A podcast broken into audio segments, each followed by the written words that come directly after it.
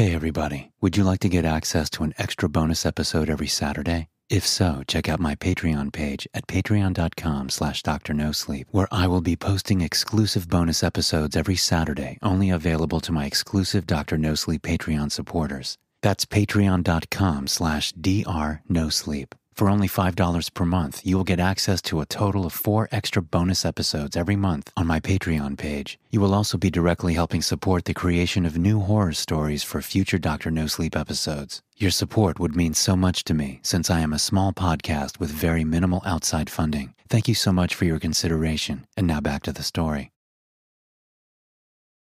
My name is Will, and this past year has been complete hell for me.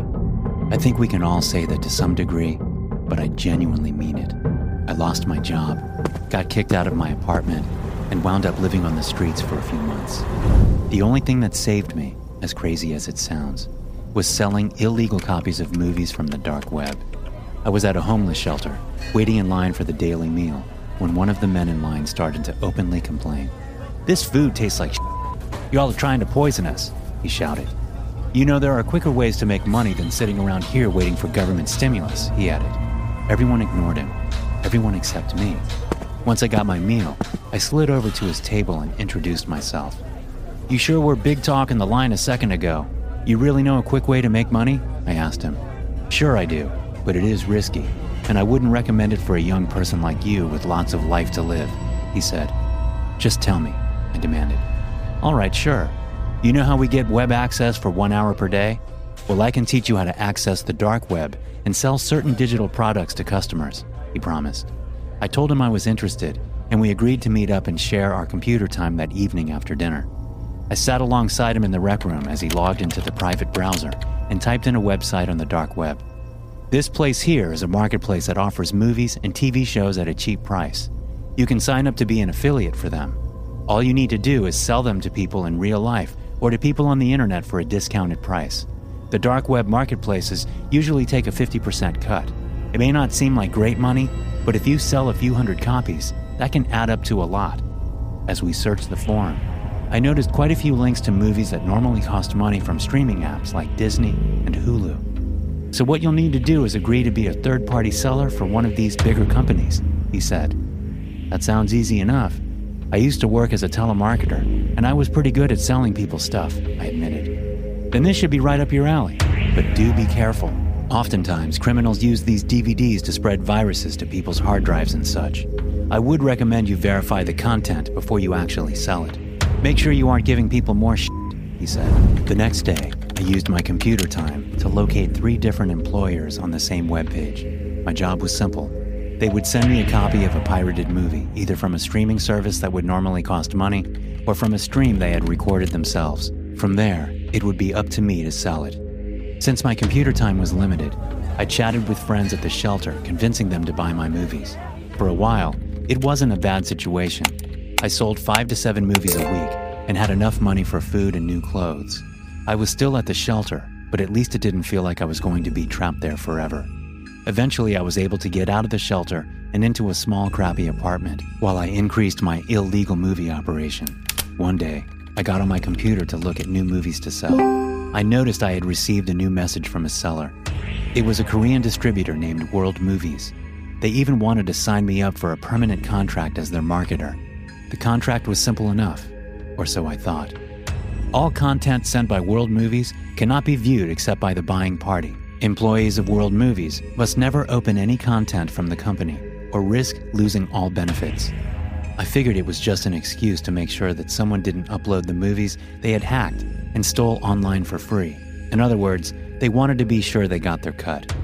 I jumped into regular online chat rooms, finding customers left and right to sell my movies to. I had a sales pitch for every situation ready to type into the chat. You will never find a movie like this on Hulu, and not at this price. You're wasting money every month on Netflix and maybe watch like five things. At least this way you get your money's worth. I know you can't go see movies right now, so rather than pay for a premium service, just get the movies you want at half the price. I never even looked to see what movies I was selling. I figured any content was better than nothing at all. People were starving to watch something fresh and new, and rarely did they question where I got my movies. It was a mutual understanding between seller and client. They scratched my back, and I scratched theirs. But it didn't last that long. One day I was checking my emails when I noticed a reply from one of my customers demanding that I provide a refund. Your movies caused my wife to harm herself. I was in the other room cooking, and I heard these otherworldly screams coming from the den. When I got in there, I saw she had taken a knife and plunged it into her eyes, the message read.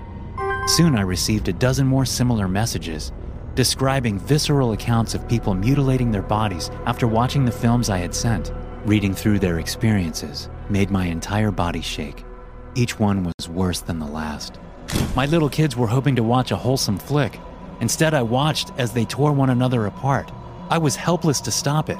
It felt like there was something else there in the room with me when I watched the film. I was lucky to make it through the film alive. At one point, I felt compelled to actually try and hang myself. My roommate managed to stop me before I did, thank God. The last one made me even more worried for my personal safety. This feels like domestic terrorism. I'm reporting your IP address to the police.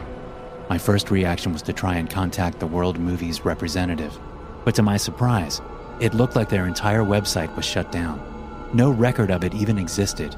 I tried a different approach and went to the main forum and typed in a question. Has anyone else had a bad experience working with World Movies? I asked. I received no response. I closed the laptop and tried to get some sleep. I couldn't help the people who had already been hurt, but maybe I could get to the bottom of what was happening. In the morning, I got a message from an anonymous user asking me to join in a private chat. They called themselves Benedict. When did you work for World Movies? They typed out. For the past week, I sold about 10 of their movies to people across the web. I was expecting a 20% commission, I told them. A payday is going to be the very least of your worries very soon, the user told me. What do you mean? I asked. World Movies shut their doors to the public in 2008, at least 12 years ago. They were caught in a scandal selling torture films and questionable porn to people online, they replied. Another similar operation must have taken up the name, I said. You're not getting it, are you? All the films were confiscated by authorities, mostly destroyed or sealed up by federal lawsuits. The films you have been selling, they are cursed, the reply came. I don't believe you. There has to be another explanation, I said. Have you watched one of them? That's against company policy, I said. Open one and tell me that you don't look straight into the pits of hell, they replied. The chat ended a moment later. I sat there for a long time, checking messages and debating what to do. I decided to watch one of the movies. I opened it up on my computer and hit play. Text came on the screen. It read Subject 76851, William Alcrest. My heart dropped. That was my name. Then I watched as it showed the last few weeks of my life through the lens of an outsider.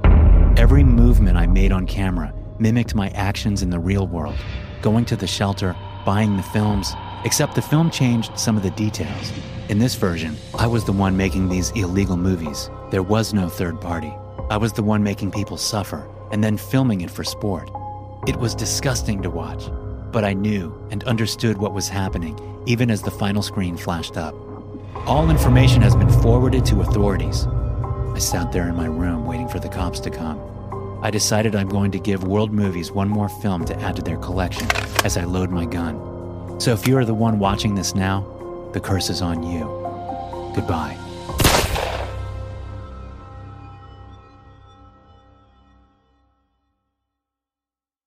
Thank you so much for tuning in. If you're listening on Spotify, don't forget to hit that follow button to get notified every time a new episode is released. Also, please take a second to leave a rating for the podcast. This is so important to help the podcast grow. Thank you.